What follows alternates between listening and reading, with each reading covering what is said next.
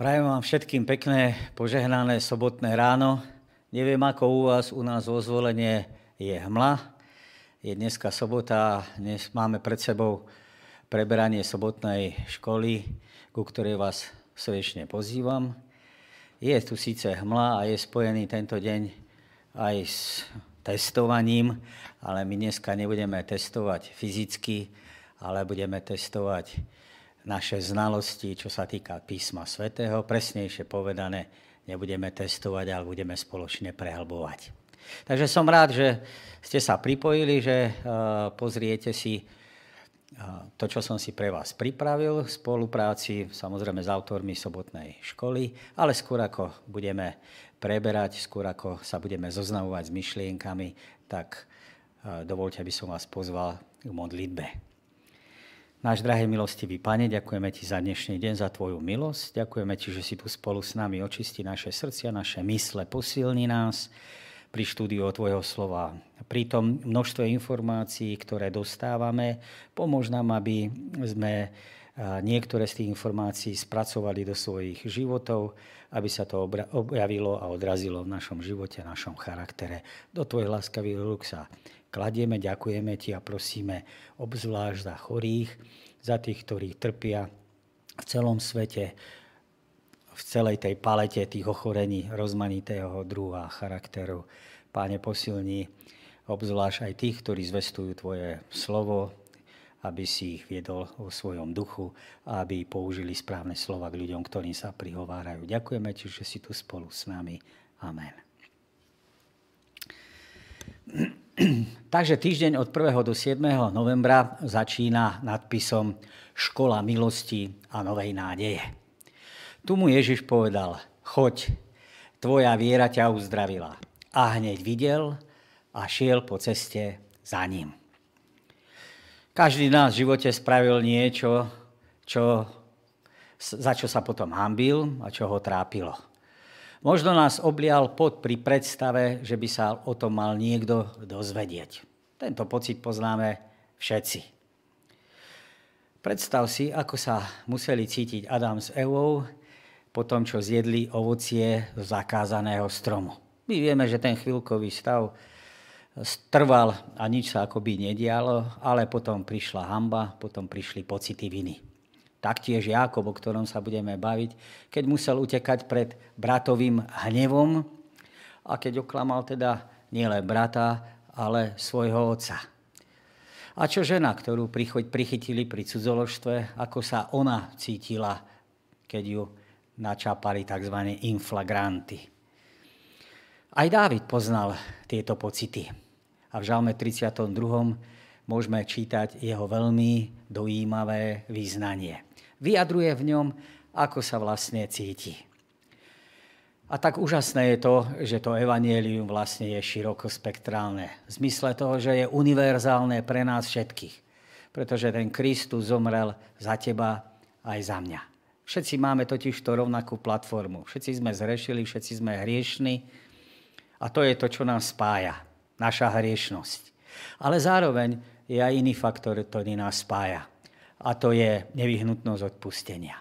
A tak je pre nás dôležité spojenie s Bohom, to znamená vstúpiť do veľkej školy Božej lásky, Božej milosti, Božej dobroty, kde sa učíme, kde, sa, kde nás Pán Boh tvaruje a kde sa učíme teda prijímať milosť a novú šancu, ale neučíme sa ju len prijímať, len pre nás, ale zároveň sa učíme v tejto škole milosti a v škole života ju dávať aj iným. Autori nás vedú v tom nedelnom príbehu, príbehu Adama a Evy, zlyhanie a nová milosť.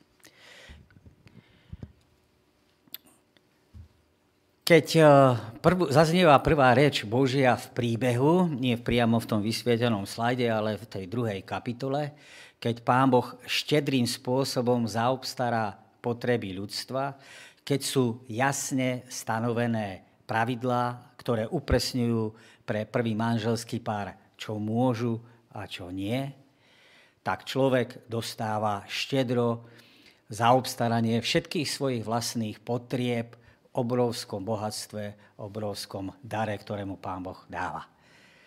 Je tu len jeden strom, z ktorého nemôže jesť. Tá štedrosť, tá pestrosť poukazuje na Božiu starostlivosť, ale aj na spravodlivosť. Zo stromu života totiž to jesť môže, ale zo stromu poznania dobrého a zlého nie. Nebudeš jesť je zákaz, ktorý je kategorický, je jasný. A vo svojej pôvodnej podobe, teda v hebrejskom texte, sa podobá prikázaniam z dekalógu. Na tento zákaz nebudeš jesť je nazviazaná zároveň motivačná veta. Lebo v deň, keď by si jesť neho jedol, istotne zomrieš. A toto je typický rys hebrejských zákonov. Dá sa povedať teda, že je tu tradičná formulácia božích, a neskôr sa stretávame aj kráľovských hrozieb v narratívnych a prorockých textoch. Celá veta je ale skôr štilizovaná ako konštatovanie. To, čo je zaujímavé, že v celom výroku skutočnosti nenachádzame použitý rozkazovací spôsob imperatív s výkričníkom. Boží zákaz Bože doporučenie, Božie slova sú upriamené na jedenie, ale týkajú sa aktu jedenia. A akt jedenia patrí bežným stránkam alebo základným životným uh, stránkam toho života, základným životným potrebám. Jedenie je ale však viac ako len fyzický akt. Človek, keď konzumuje potravu, tá sa stáva jeho súčasťou, aby ostal človek živý. V prípade jedenia zakázaného ovocia sa človek stotožní s pokrmom, o ktorom vie, že ho v skutočnosti uškodí a privedie ho k smrti. Aj keď samozrejme to nie je priamo v tom pokrme, ale v tej zbure vo vzťahu k Pánu Bohu, ale tieto dve entity sú vzájomne prepojené. Symbolizovanie pádu do hriecha pomocou jedenia, do hriechu pomocou jedenia, poukazuje na úplné identifikovanie sa človeka so zlom, vedúcim k smrti. A tento prvotný hriech má dvojitú povahu. Je to ako rúb a líc, rúb a líce jednej mince. Prináša so sebou ťarchu viny a tiež smrť v zmysle straty spoločenstva s Bohom. Koho videli hada, áno, koho identifikovali hada, ľudia všeobecne. Keď sa, vráť, keď sa obrátime k židovským a kresťanským autorom, tak tí videli v hadovi diabla. K tomu e, pochopeniu neskôršieho pohľadu na hada, že je to diabol, že je to satan, že je to odporca, dopomohlo vysvetlenie termínu, ktoré sa nazýva sensius plenior. Ide o hĺbší význam alebo zmysel textu, ktorý ľudský autor ešte priamo v tom texte nevyjadril, ale ho neskôr autor objasní, keď ho používa v novom kontexte. Čiže kontext, pozadie, slova a zámer nám pomôžu pri identifikácii. A vravel žene, nesmiete jesť z nejakého rajského stromu. Had a jeho prvé slova apky vnesú do výroku, teda znamená naozaj, do výroku moment prekvapenia a skepticizmu. Z pôvodného, teda štedrého Božieho zámeru, ktorý bol daný človeka, človeku, že z každého stromu môžete jesť, až ku ktorému sa až v druhom kroku pridalo obmedzenie, čiže v tej druhej vete prichádza okrem, v prípade interpretácie hada sa stal úplný zákaz. Nesmiete teda jesť z nejakého stromu záhrady. Keďže syntax vety necháva v skutočnosti reč otvorenú, niektorí autory neprekladajú text otázkou alebo výkričníkom, ale ako tzv. apoziopézu, to je prerušenú alebo nedokončenú výpoveď v podobe chybného konštatovania. Naozaj Boh riekol, nesmiete jesť z rajského stromu. Tri bodky. ktoré teda vyvoláva, a táto prihovorenie a táto apoziopéza vyvoláva vlastne reakciu ženy. Had cez množné číslo naozaj vám, cez množné číslo slovesa spomína aj muža. Zahrňa do tohto rozmeru aj muža, čím vlastne obidvoch, muža aj ženu, chce postaviť proti Pánu Bohu. Hadová reč je protipólom k tej božskej. Satan zámerným spôsobom áno, v tom texte nepoužije, nepoužije meno Adonai, alebo Jahve, ale použije Elohim. A ten dôvod je, že uznáva Boha ako stvoriteľa, ale nie je s ním v zmluvnom vzťahu. Človek prvýkrát vstupuje do dialógu, keď žena spontánne reaguje na skresľujúcu reč o Bohu. V kontexte lži objasňuje Boží zákaz a podobne ako had, aj ona prekrúcia Božiu reč. Vynecháva výraz zo všetkých a doplňa ani sa ho nedotýkajte. Zaujímavé je, že Podobne ako had, aj ona označuje Boha iba ako Elohim a nie ako Adonai, čo znamená pán. Výpoveď je dôležitá. Tým sa vlastne zužuje charakterizácia postavy, ktorá je v Biblii často poskytovaná alebo vysvetľovaná významom mena. Potom, čo obmedzila Božie dovolenie a meno, nakoniec sprísnila Boží zákaz. Na prvý pohľad nepatrné zmeny reči naznačujú posun od Boha smerom k postoju hada. Po tej skresľujúcej reči ženy had zavádza ešte sebaistejším spôsobom. Určite nezomriete. V pôvodnom texte lomot tmtut smrťou nezomrieš. Je to typický hebraizmus, kde sloveso je použité, ale kde, kde sloveso je použité dvakrát, čo sa používa vtedy, keď sa niečo chce zvýrazniť, zdôrazniť. Satan teda ženu uistuje, duplikuje jej, že sa to isto iste nestane. Pán Boh povedal, zomriete, alebo keď sme to povedali, určite zomriete. Diabol sľubuje žene, ja vám isto, naisto hovorím, určite nezomriete. Obidvaja významové používajú to isté slovné spojenie, dvakrát zdôraznenie je na človeku, pre ktorú voľbu sa rozhodne. Kto teda hovorí pravdu? Je to Boh alebo je to Satan. Diabol podsúva polopravdy. Jeho slova sú dvojznačné a v tom je ukrytá jeho lstivosť. Nevyzýva ženu priamo, aby jedla ovocie. Ale jeho pokušiteľská reč sa točí okolo autora zákazu jedenia. Na naše veľké prekvapenie sa výroky hada na prvé počutie zdanlivo dajú obhájiť.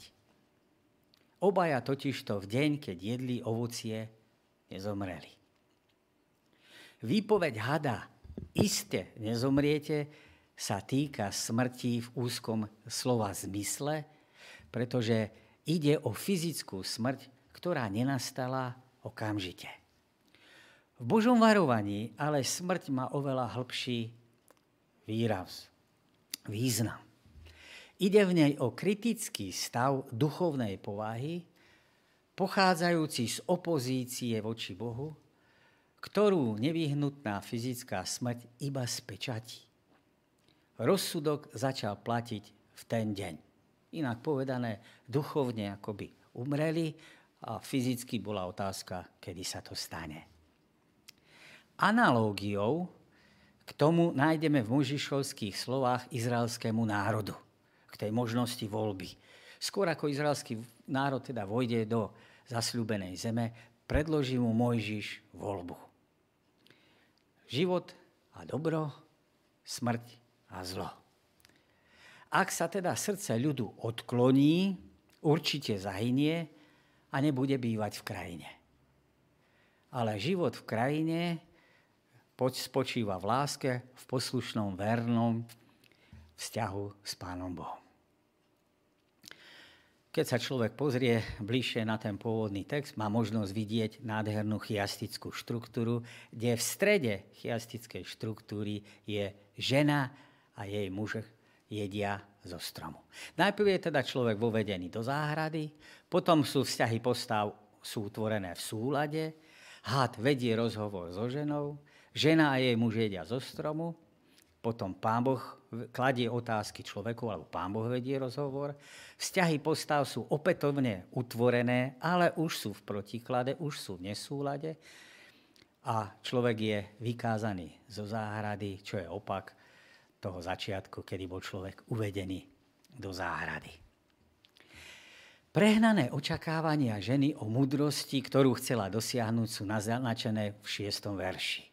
Pozerá sa na ten strom, na jedenie sa jej zdá dobrý, pôsobivý na oči, vábivý na získanie poznania. Náhle dôsledky sú podané takým originálnym, až tragikomickým spôsobom. Muž namiesto Boha počúva ženu, ktorá predtým počúvala hada. Konanie, ktoré je typické pre stvoriteľa, sa tentokrát viaže k postave ženy.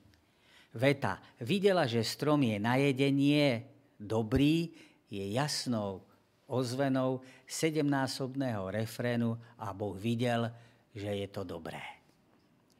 Pár, dá sa povedať teda, že siaha na božské privilégia tým, že neposlúcha Božie slovo. Potom, keď počuli hlas pána Boha, ktorý sa za denného vánku prechádzal po záhrade, skryl sa Adam a jeho žena pred pánom. Bohom medzi stromami záhrady. Participium, teda ten, ktorý sa prechádzal, alebo prechádzal sa pán Boh, prechádzajúci sa, bude neskôr použitý pri opise Božej aktívnej prítomnosti vo svetini a v tábore začias Mojžišovi. Čím sa ukazuje na vzťah a prepojenie svetine záhrady, áno, svetine samotnej na púšti a svetine ako vzťah rajskej záhrady. Opis Edenu kladie dôraz na Božiu prítomnosť, že Pán Boh je teda prítomný. Pán Boh prebýva v záhrade ako vo svojom vlastnom dome. Skutočnosť je taká, že človek je len správcom v jeho záhrade, v jeho blízkosti. Nie je teda preto nezvyčajné, že počuť Božie kroky v záhrade. Za týmto obrazom môže byť predstava každodenného rozhovoru, každodenného stretávania sa Boha s ľuďmi.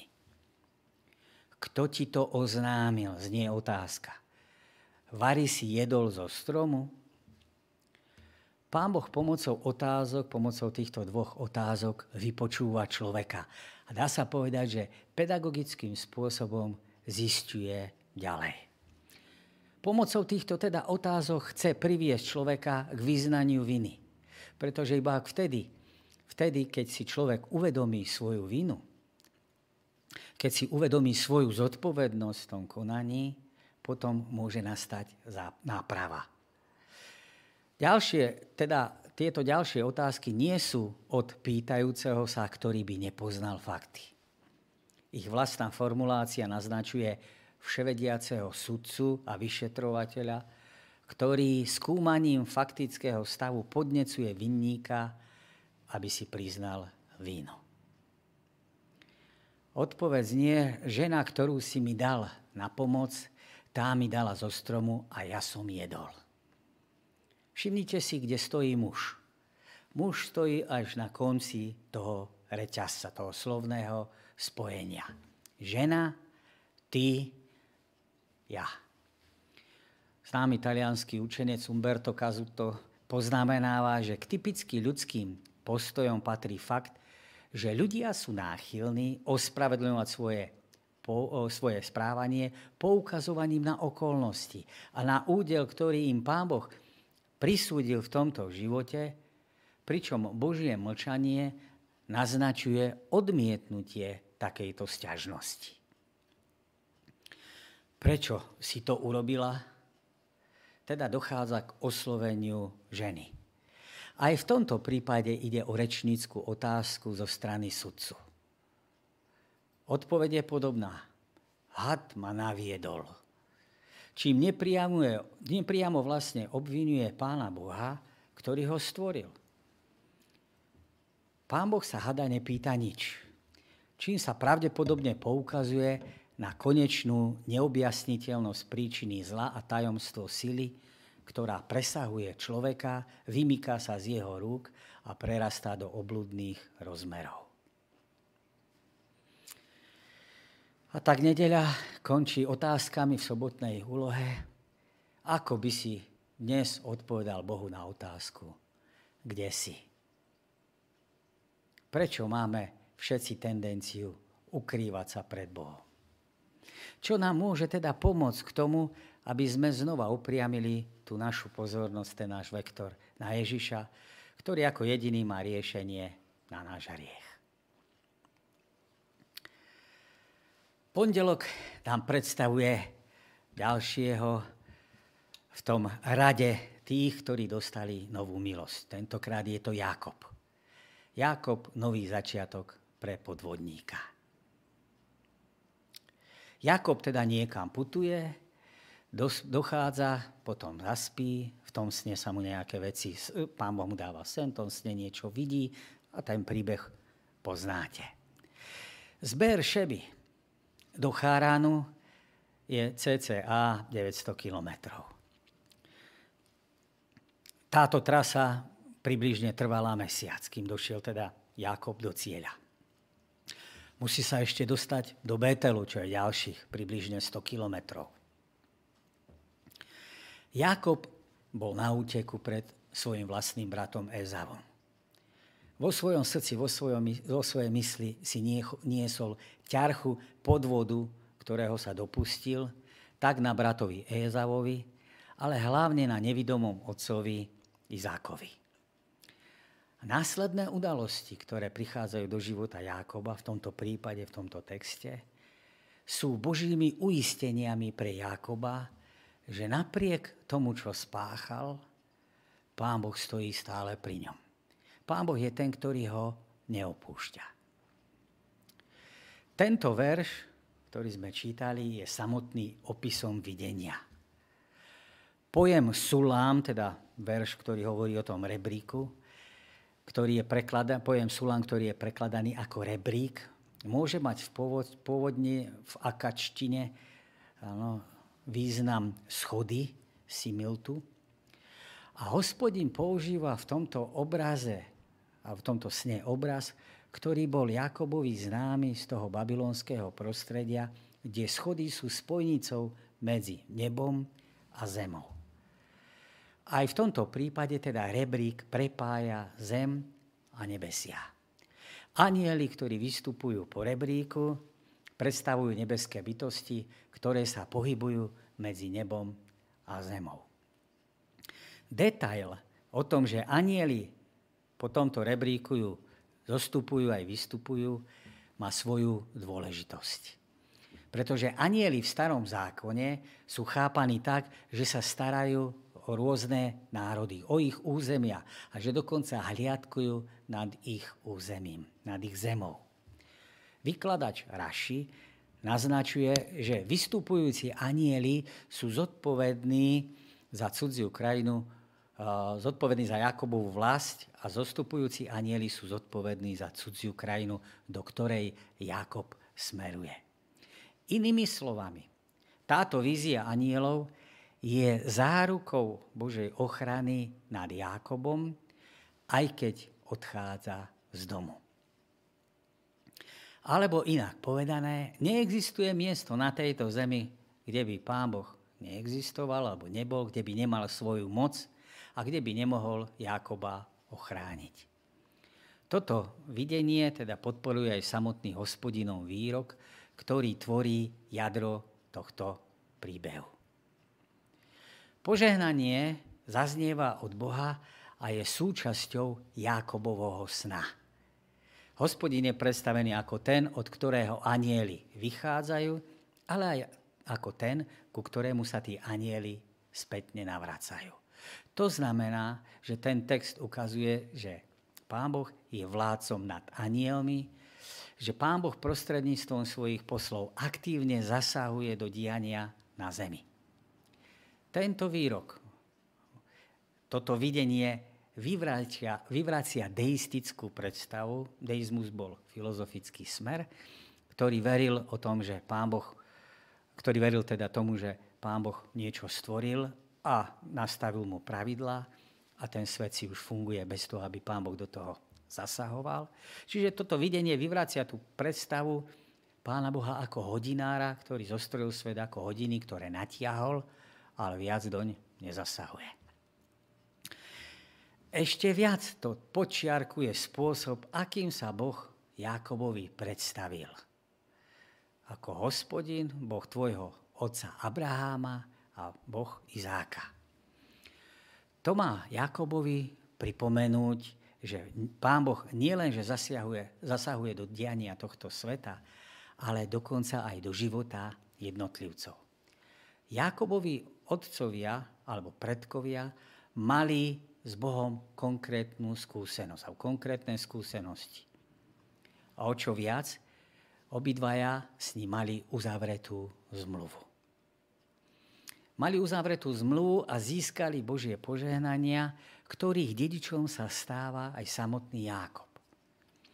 Požehnanie zeme a potomstva vo verši 13. a 14. je rovnaké, aké dostal už jeho predchodca, praotec Abraham Avšak neustála Božia prítomnosť je zasľúbená vo verši 15 a tá je pre Jakoba špecifická.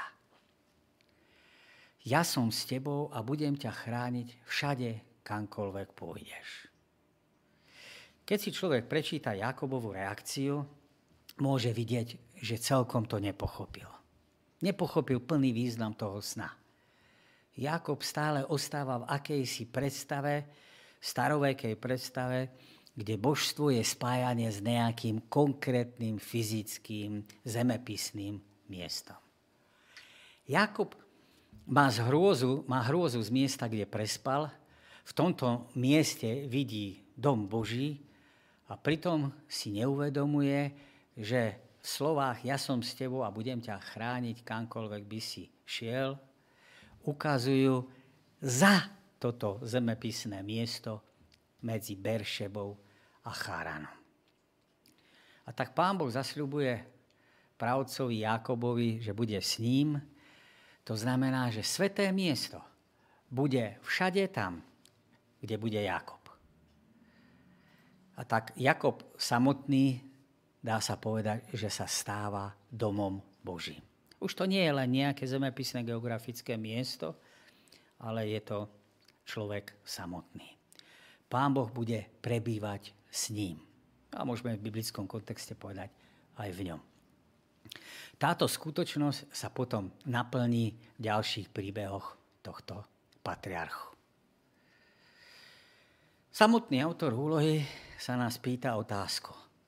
Aby sme sa pozreli na tento príbeh očami Ezava. Ako by ste reagovali vy, keby ste boli na mieste Jakobovom? Ako sa Ezau vyrovnával so skutočnosťou, že pán Boh jeho bratovi odpustil a dal mu novú šancu? Ako sa ti darí žiť s tým, že pán Boh je ochotný túto novú šancu poskytnúť aj tým, ktorí ťa nejakým spôsobom prechytračili, oklamali alebo podviedli. Vieš to prijať, alebo dokonca sa z toho vieš radovať? Ďalšia úloha má nadpis Rabbi Ježiš.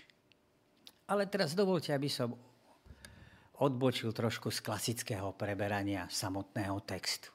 Aj keď ten text nás uvádza do Janovho Evanielia, ale chcel by som vám ponúknuť niekoľko takých informácií zo širšieho pohľadu, aký bol Ježiš vlastne rabi, aký bol teda učiteľ a aj to, ako to jeho učenie, ako to jeho pôsobenie ovplyvnilo ďalšie dejiny ľudstva.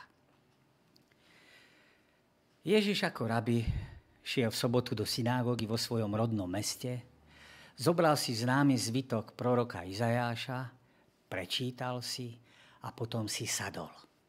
A tí, ktorí vedia, tak vedia to, že rabíni, učenci a učitelia Izraela tradične vyučovali v sede. Keď si Ježiš sadol, dá sa povedať, že ohlásil svoje nové pôsobenie, svoje nové zamestnanie. Vo svojej prvej kázni tvrdil, že Pán Boh miluje pohanov a že je ochotný prijať kohokoľvek. A on to tvrdil, že tomu tak rozumie, že to vie. Na konci kázania je tento rabi hnaný za mesto na útes, aby ho odtiaľ zhodili. Reakcia je teda taká, ako v tom Jánovom evanieliu, svetlo do vlastného prišiel, ale ho neprijali, svieti svetlo na každého, ale mnohí radšej milujú tmu. Vzopreli sa jeho vlastní rodáci teda voči tomu, čo hovoril. Národy snívajú o hrdinoch, zvyčajne sú to nejakí králi alebo vojaci. Keď sa izraelské sny rozplynuli a odumreli vo vyhnanstve týmto smerom, kráľov a vojakov nahradil nový typ hrdinu.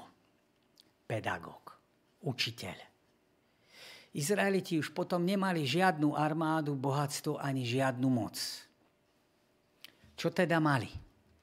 Mali jednu knihu Rím mal armády, Grécko malo kultúru, Egypt mal bohatstvo, Fenícia mala lode a Izrael sa stal národom knihy. Rabíni túto knihu dobre poznali. Keď z nej vyučovali, zvykli popri nej citovať iných veľkých rabínov, odvolávať sa na iné autority, aby tie písma vykladali správnym spôsobom. A tak sa odvolávali, rabín Šamaj hovorí toto, alebo rabín Hillel povedal toto, alebo brat Beneš povedal toto, aj my povieme, sestra Vajtová. Ježiš bol rabín, ale nie ako akýkoľvek iný rabín. On iných necitoval. Keď povedal, tak povedal, amen, hovorím vám. A u evangelistu Jana dokonca to máme zduplikované. Amen, amen, hovorím vám. Ježiš pomocou tohto výroku chcel povedať asi toto.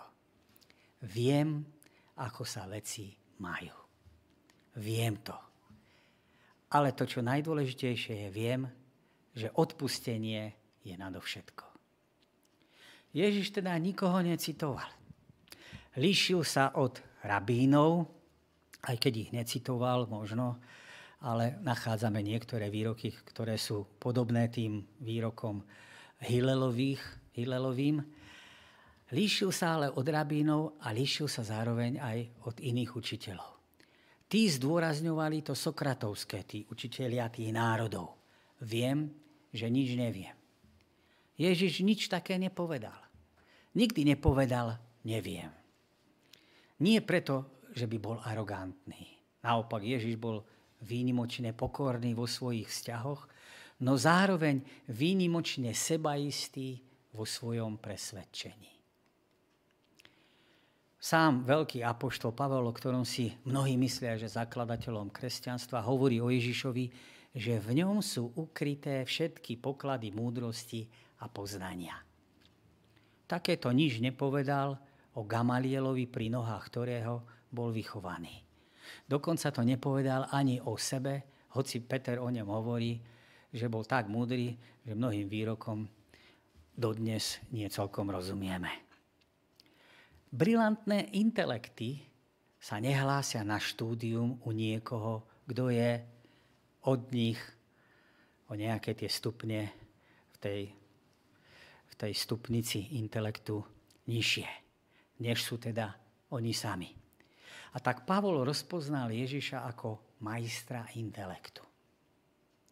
Cirkevní otcovia používali jeden výrok, ktoré ukazujú na hĺbku Kristovho intelektu. Evanielia sú riekou, ktorej dokáže plávať komár, no zároveň sa v nej dokáže utopiť slon. Historický vplyv Ježišovho myslenia ako učiteľa je prenikavý. Evanielia ovplyvnili svet tak veľmi, že boli preložené do viac ako 2500 jazykov. Na porovnanie Don Quixote je v poradí ako druhý, je preložený do 60 jazykov. Podľa Guinnessovej knihy rekordov je Biblia najpredávanejšou knihou. Tou druhou najpredávanejšou knihou je Guinnessová kniha rekordov. Sleduje táto kniha, ano, sleduje sa v odborných článkoch, kto ako bol kým odborne a koľkokrát citovaný z vedcov. A to dodáva vážnosť. Ježiš je v tejto otázke, keď sa na neho teda niekto odvoláva alebo ho citujú, bezprecedentný. Jeho slova z hory kázania sú najžiarivejším, najcitovanejším, najanalizovanejším a najvplyvnejším mravným pojednaním v dejinách. Ježiš ako učiteľ, písali ste si poznámky na hodinách, pýtali ste sa profesora a pán profesor a pán učiteľ, a bude toto a toto v teste? Dneska sa žiaľ to učenie zdegradovalo zdegradovalo, posunulo na prenos informácií. Nalievanie do prázdnej a niekedy povedzme si aj deravej nádoby. Keď Ježiš vyučoval, nikto si poznámky nerobil. Taký Peter, keď prešiel po vode, nepotreboval si to znovu zapisovať. Automaticky si to zapamätal. Prečo? Keď prežijete 17. november 1989, alebo 11. september 2001, tak si to zapamätáte navždy. Ježiš začal učiť kohokoľvek, kto chcel počúvať, bez ohľadu na pohlavie, postavenie alebo vek. Nech si o jeho odpovediach myslíte čokoľvek v skutočnosti začal zmenu vzdelávania sveta. Posledný príkaz v evanieliách znie. Ježiš pristúpil k ním a povedal im, daná mi je všetká moc na nebi a na zemi a tak ďalej. To bola veľká moc, obrovská, celá, všetka. Tým text chce povedať, že Ježiš je Boh. Nikto iný nič také v dejinách sveta nepovedal. Nepovedal to Sokrates, Nepovedal to Konfucius, nepovedal to Buddha, povedal to iba Ježiš. A jeho učeníci to zobrali smrteľne vážne. Založili proces vzdelávania, ktorý v tej ranokresťanskej cirkvi neskôr sa rozvinul do katechézy. Okolo roku 150 Justín, zvaný mučeník, založil školy v Efeze a v Ríme. Rím aj Grécko si považovali školy, cenili si vzdelanie. Všetky ľudské bytosti sa radi učia. A v grécko-rímskom svete to bolo ale vyarendované pre chlapcov z bohatých rodín. Tam sa sústredila ich pozornosť. Ale v tom biblickom chápaní, v tom učenickom je, že sa začalo vyučovanie mužov, žien, otrokov aj slobodných. Taký mal vplyv rabi Ježiš. Ježiš učil, že budeš milovať svojho Boha. A doplňa tam celou svojou, celou svojou dušou, celou svojou mysľou. Pre učeníkov to teda znamená, že verili, ako učil Ježiš, že Boh stvoril všetko. Že to On vymyslel. A ak sa nejakú pravdu dozvieme, alebo na nejakú pravdu prídeme z matematického hľadiska, alebo z logiky. Skutočnosť je, že v mysli máme Božie myšlienky, ktoré mal On už pred nami na mysli. Spoznávame to, čo teda Pán Boh už dávno vymyslel, spoznávame pomocou tohto Boha a robíme to preto, že ho milujeme.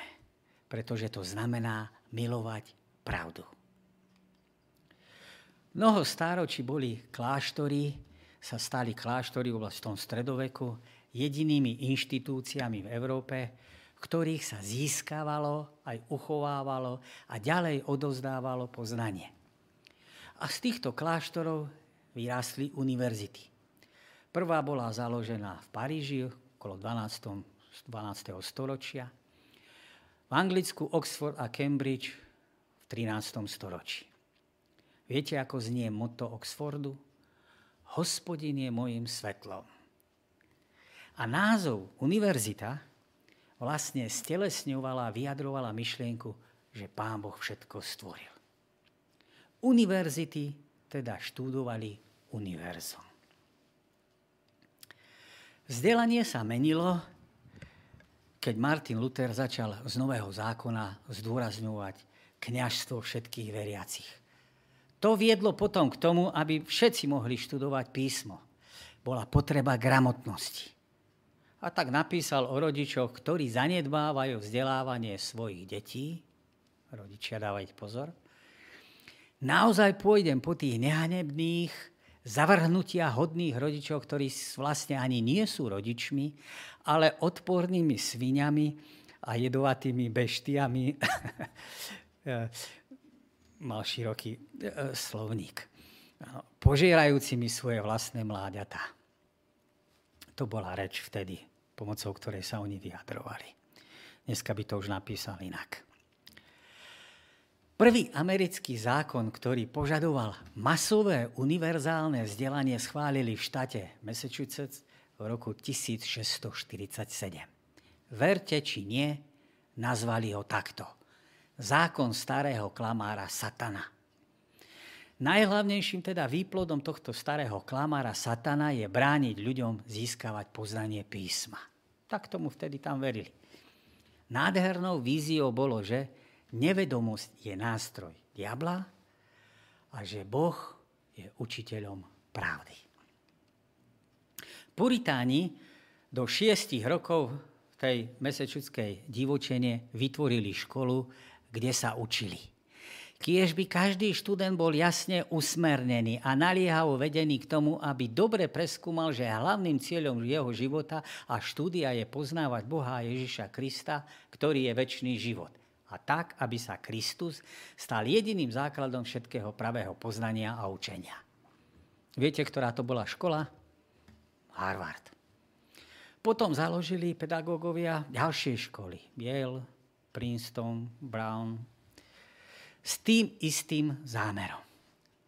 92% vysokých škôl zo 138 vysokých škôl v Spojených štátoch založili nasledovníci tohto nevzdelaného potulného vôdzovka, nevzdelaného potulného tesára, ktorý nikdy nenapísal žiadnu knihu.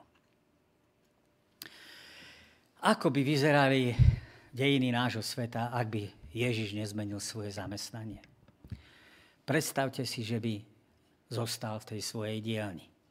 Neexistovali by žiadna služba, učenia, žiadne ukrižovanie. Církev by nepovstala, neexistovala by nová zmluva, ani reholné komunity. Neexistoval by dôvod, aby boli založené univerzity ako Oxford, Cambridge, Harvard. Tak významný je Ježišov vplyv. Čo teba oslovilo z učenia, z Ježišovho učenia? Kázanie, výklady, podobenstva, právne princípy, etika. Čím ťa oslovil jeho život a jeho konanie? Bez neho by sme neboli tam, kde sme. Ani ja by som nestal tu, keby nestúpil do môjho života. Streda nás uvádza do príbehu pohánska žena, milovaná dcéra. Znova ten príbeh poznáte. Ježiš vstal a odišiel z toho rozhovoru, z miesta, kde viedol rozhovor s rabínmi, kde sa o mnohých veciach dohadovali, odišiel do končín Týru. Vošiel do domu, ale nechcel, aby sa to niekto dozvedel, aby sa to nedalo utajiť. Keď sa o tom dopočula žena, ktorej dcery bola posodnutá, hneď sa o tom dopočula žena, ktorej dcera bola posadnutá nečistým duchom. Prišla a padla k mu noha. No tá žena bola pohánka rodom Sírono Feničanka a prosila ho, aby vyhnal z jej céry démona. On jej však povedal, Dovoľ, aby, som, aby sa najskôr nasytili deti. Nie je dobré vziať chlieb deťom a hodiť ho šteniatám. Žena mu odpovedala, isté, pane, lenže aj šteniatá sa živia pod stolom omrvinkami po deťoch. Povedal jej, pre toto slovo choď, démon tvoju dceru opustil. Keď sa vrátila domov, našla ležať dieťa v posteli a démon bol away, preč. Týrus bol pôvodne ostrovným mestom. A rukopisy ho zjednocujú so Sidónom. Ako vyplýva z historických správ, medzi obyvateľmi Týru a Galilejčanmi existovala určitá súperivosť, až nenávisť. Čiastočne preto, že veľká časť židovského poľnohospodárstva smerovala a končila v pohanskom Týre, ktoré bolo hlavným mestským centrom vedľa Galilei, keďže to všetko spadalo pod rímsku ríšu, tak to bolo pochopiteľné. A následkom toho mohlo, niek- mohli mo- mnohí židovskí občania, alebo vidiečania trpieť hladom. Jozefus Flavius v prvom storočí popisuje obyvateľov tejto oblasti ako notoricky známych našich najtrpkejších nepriateľov. Ježišová odpoveď sírofeničanke o tom, že sa nepatrí brať chlieb deťom, môže byť tiež reflexiou na tieto vzťahy spoločensko-politické pomery. V tejto oblasti žili potomkovia Kanáncov, ktorými Izraelci pohrdali.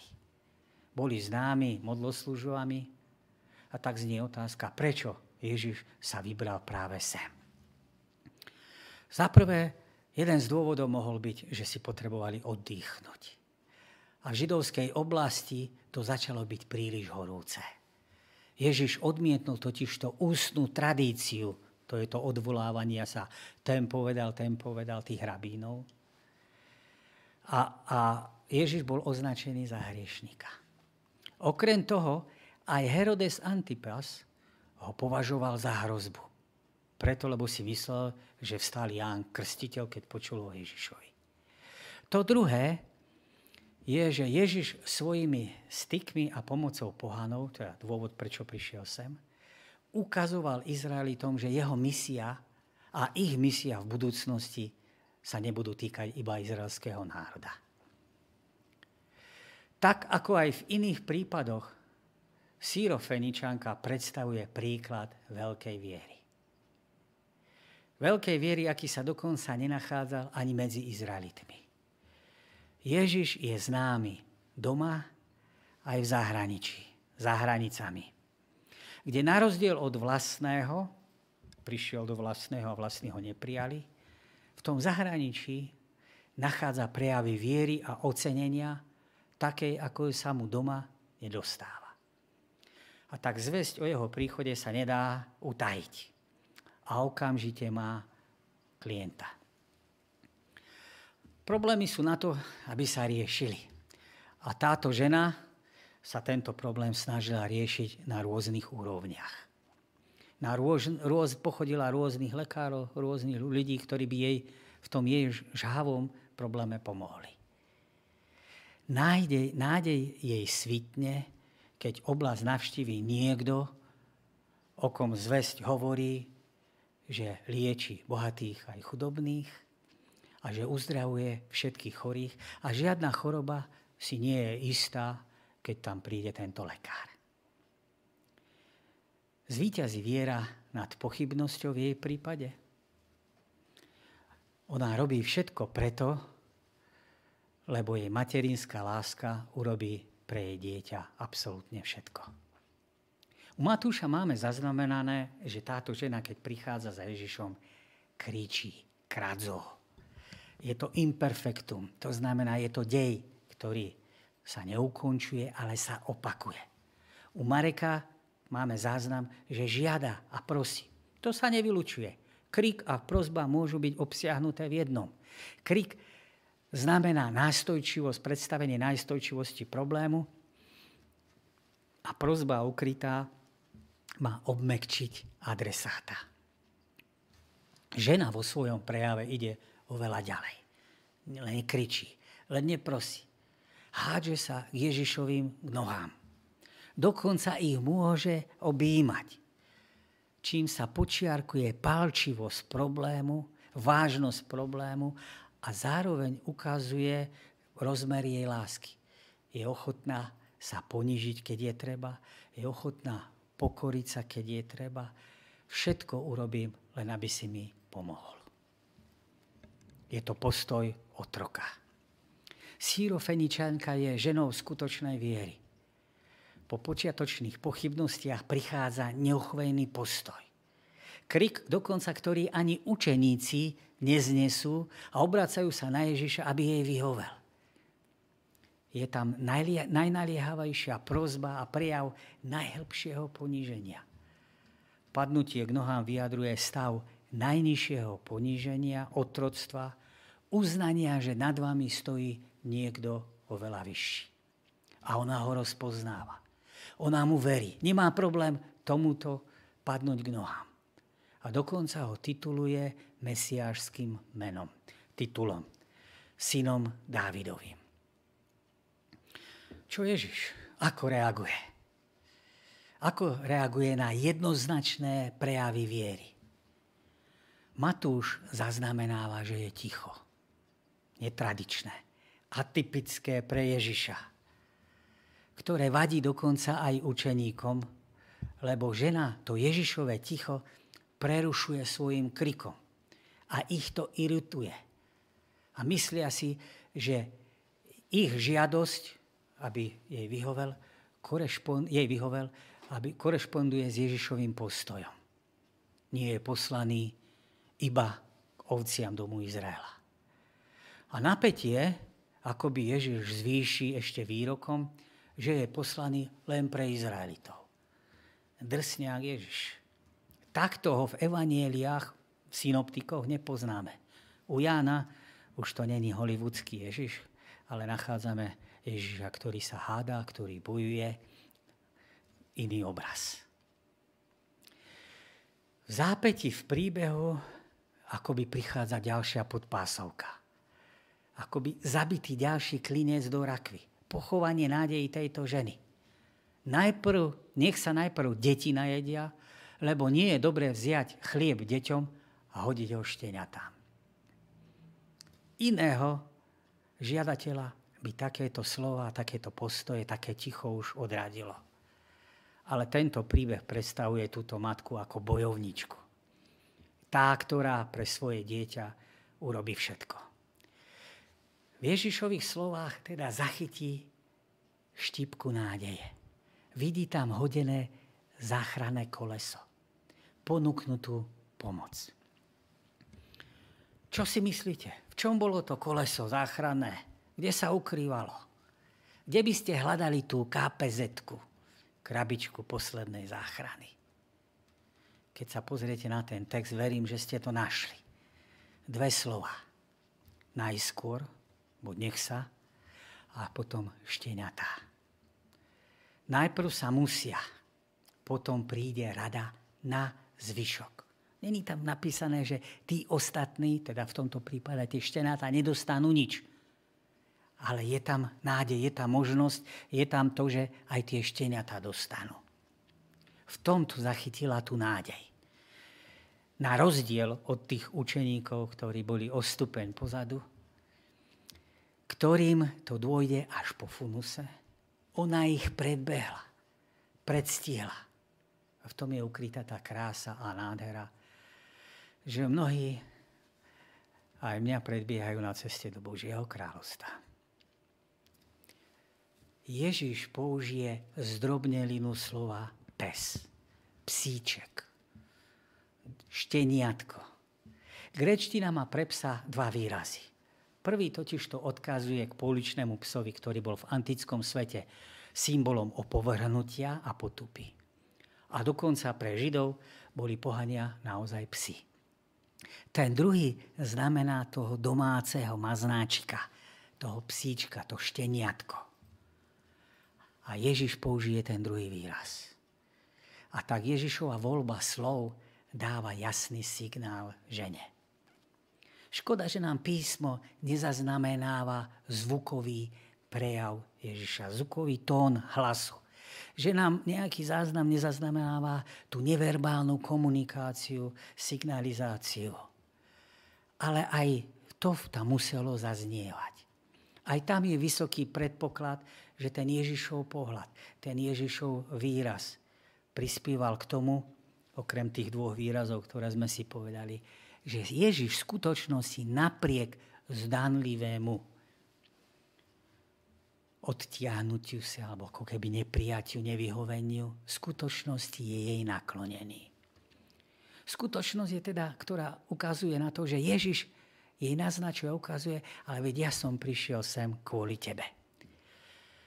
Prišiel kvôli nej, aby ukázal, že mu záleží nielen na Izraelitoch, alebo na Samaritánoch, čo Izraeliti mali problém prijať, ale dokonca aj na pohanoch. Tieto príklady Samaritánky alebo Samaritáncov, aj tejto pohánky, ako aj iných pohanov, v evanieliach sú príklady pre učeníkov pri šírení neskoršej misie. Marek Sírofeničanku vykresluje teda ženu s pozoruhodnou vierou ktorá bola, ktorej bola odmenou tá, tá, to, čo sa teda odohralo, aj napriek tomu, že patrila etnicky k inej príslušnosti, k inému národu. William Barclay došiel k záveru, že táto žena je symbolom pre pohanský svet, ktorý dychtivým spôsobom chytil alebo uchopil nebeský chlieb, ktorý Židia zavrhli a odhodili. Ježiša vlastní neprijali. Pohrdali s ním. Chceli ho dokonca zabiť. U pohanskej ženy však nachádza potechu a pozbudenie pre svoju vlastnú misiu. Ona verí, že Ježiš jej môže pomôcť a keď je to treba, tak sa stane aj tým psom.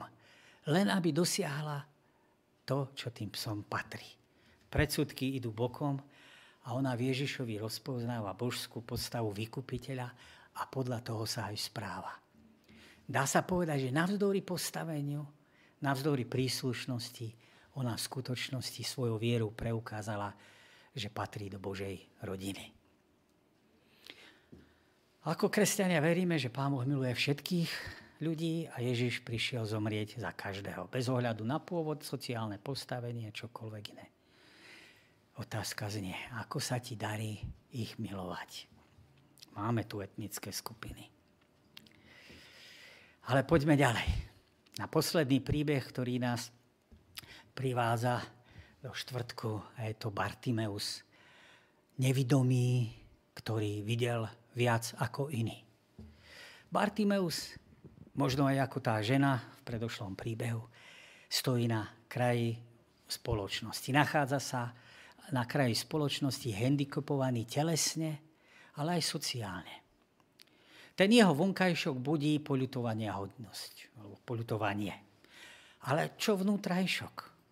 Ako je na tom on vo vzťahu k tým ostatným, príbeh, k ostatným ľuďom? Čo nám ten príbeh o jeho vnútrajšku prezrádza? V minulosti, ale aj dnes, tzv. marginalizované skupiny budili skôr dešpekt ako rešpekt. Ľudia sa skôr pozerali na týchto skôr skepticky ako optimisticky. O čo viac v otázkach viery máme ako ľudia k tomu sklon. Veď kto by očakával, že obaja, teda aj tá sírofeničanka aj Bartimeus, prejavia takú vieru, ktorá budí pozornosť dodnes. A moja otázka znie, koľko by ste si vsadili na Bartimea v otázke viery v stávkovej kancelárii. Na prvý pohľad ani deravý groš, ani cent, ani vindru. Koľko by ste si vsadili no, na, bez informácií na Mateja Hrebendu, na spisovateľa, národného buditeľa, ktorý pochodil Prahu, Pešť, Dolnú zem, a v roku 1980 bol jubilantom UNESCO. Čo takto Louis Braille? Koľko by ste sadili na neho, ktorý ako 15-ročný oslepol a vynašiel Brailleové písmo, teda bolo nazvané, že? písmo pre nevidomých.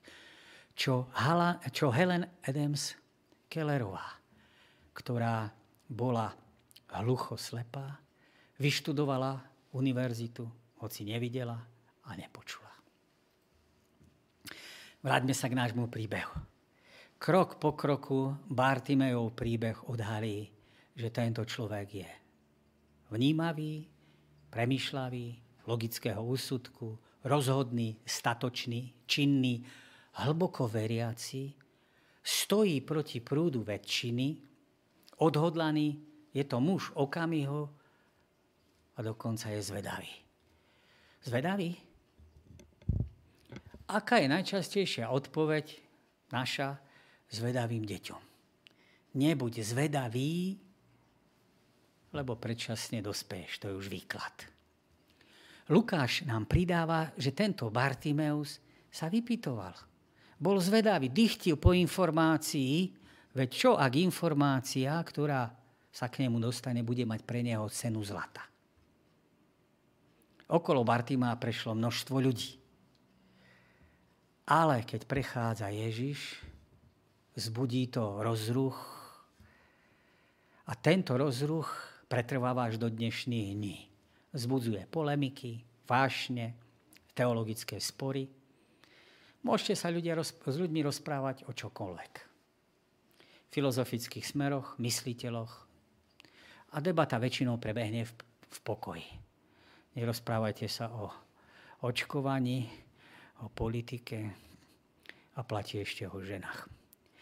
Začnite sa rozprávať o Ježišovi Kristovi a garantujem vám, že oheň je na streche. Hneď je rozduchaná pahreba vášni. Všimli ste si rozdielne pomenovanie Ježiša Partimeom a zástupom? Kým zástup ho označí ako Ježiša Nazareckého, to znamená, historicky ho niekam zaradí. Áno, je to Ježiš, ktorý sa narodil v, Jer- v Nazarete, teda býva v jazere, narodil sa v Betlehem, ale býva v Nazarete. To je on. Bartimeus pochopil starú zákonu zväzť proroka Izajáša.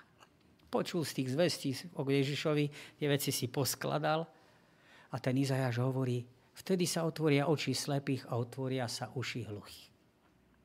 A tak on na rozdiel zástupu nebojí sa zakričať to, čo si iní myslia. Nemyslí na dôsledky, ktoré sú tam. Rímania sú okolo, všetci to môžu počuť a problém je na svete. Ako reaguje zástup?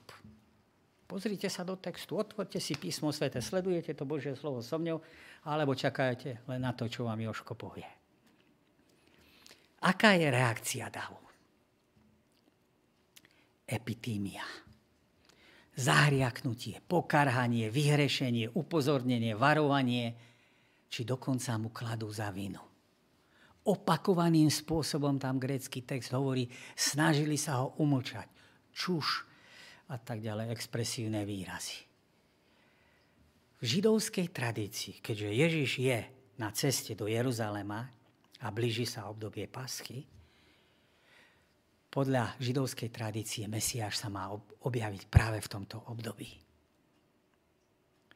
Ten text nám ale ešte povie, že pomocou dvoch slovies a pomocou dvoch časov, tak grécky text pôvodný preukáže slepcov zámer, smer a dokonca veľmi silnú emóciu.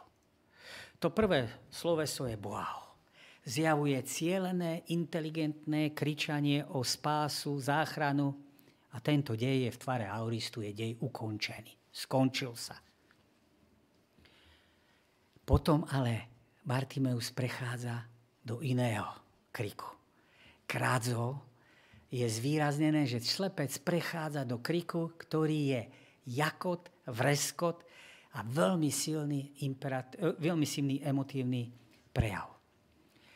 A znova imperfektum hovorí o tom, že dej sa opakoval. Niekoľkokrát. V antike toto sloveso bolo používané pre reu zvierat, pre krik zvierat. Teda to nám poukazuje, že tento slepec, prepáčte, reve, kričí, len aby sa Ježiš zastavil. Robí všetko, aby si ho Ježiš všimol, lebo v ňom má jedinú nádej. Slepec označeniu Ježiša ako syna Dávidovho, čo sme počuli aj u Syrofeničanky, pripája miserere mei Deus. Zmiluj sa nado mňou. Spája teda dve poslania, alebo dve označenia diela Ježiša Krista. Záchrancu a toho, ktorý udeluje milosť. Slovami zmiluj sa v starom zákone sa Izraeliti dovolávali Božej milosti svoje prozby v tejto otázke obracali smerom k nebesia. Žalmisti sa týmito e, slovami dožadovali Božej vlastnosti. Kyrie eleison, v grečtine eleison me, miserere mei. Týmito slovami zmiluj sa, začína známy žalm kráľa Dávida, žalm 51. Bože, zmiluj sa nado mňou podľa svojej milosti. Pre svoje veľké milosrdenstvo zotri moje ťažké priestupky. Poznanie hriechu, jeho vyznanie a dovolávanie sa Božej milosti je podstatou Božieho plánu spásy. A slepec, pardon, nevidomý, Bartimeus stojí na tomto starozákonnom základe písma. On rozpoznáva svoj stav a rozpoznáva, že potrebuje záchrancu. Ide okolo a on s tým svojim krikom sa dožaduje jeho, o jeho nástojí, o jeho pozornosť. Vie, že Ježiš uzdravil už iných ľudí. Aj podobne chorých.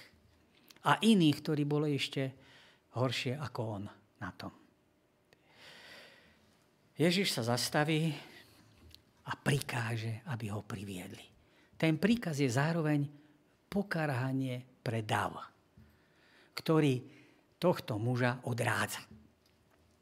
A Ježišové slova, privedte ho, sú nádhernou symfóniou, rajskou hudbou pre nevidomého. Ježiš a Bartimeus. Dva úplne odlišné svety. Nevinný, vinný hriešník nepoškvrnený, teda hriešník a nepoškvrnený človek. Sudca a odsúdenec. Všemohúci a pozemský červiček. A množstvo ešte protikladov, ktoré by sme tam dokázali nájsť. Úplne dva rozličné svety. Ten príbeh, ak ste si všimli, ukáže, že krik viery Ježiša zastaví. Hoci Síron Feničanka kričala, Ježiš zdánlivo ako by išiel ďalej, ale sme si to v kontexte ukázali, že pomocou zdanlivého toho nevyhovenia Ježiš ukazuje niečo iné, kladí otázku aj samotným učeníkom. Krik viery Ježiša zastaví. A Ježiš je ten, ktorý rád zastaví na takéto prejavy viery. Všimnite si, že nakoniec nie sú to vrcholní predstavitelia elita národa, ktorá by v týchto sviatkoch paschy, kedy mal prísť Mesiáš, vykrikovala a rozpoznávala, že je Mesiáš. Ale sú to tí, ktorí v očiach tej majoritnej spoločnosti sú považovaní za niekoho, kto stojí vo všetkých otázkach nižšie. Títo najbiednejší, tí vyznávajú vieru v Neho ako v syna Dávidovho.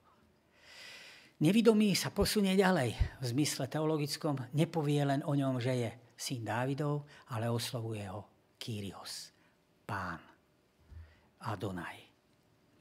V tomto vyznaní viery teda ide oveľa ďalej a nejde len o nejaké zdvorilostné pane, ale ide o posun v chápaní Ježišovej služby, jeho postavenia. Pochopenia toho, kým Ježiš naozaj je. Že je nielen Mesiáš, ale je, že pánom, stvoriteľom a vládcom celého univerza. Na záver si prečítajte text Hebrejom, 5. kapitola, ktoré nás majú nasmerovať. Čo tieto verše hovoria o pravom poznaní? Zazvonil zvonec a sobotnej škole odzvonil koniec. Ale verím, že v tom našom stretnutí neznamená ešte koniec úplný, hoci samozrejme boli by sme radšej, keby zvonec odzvonil covidu koniec, aby sme sa stretli spoločne v našich priestoroch a mohli sa vzájomne rozprávať, stýkať, stretať, objímať v sobotnej škole v sporovom spoločenstve.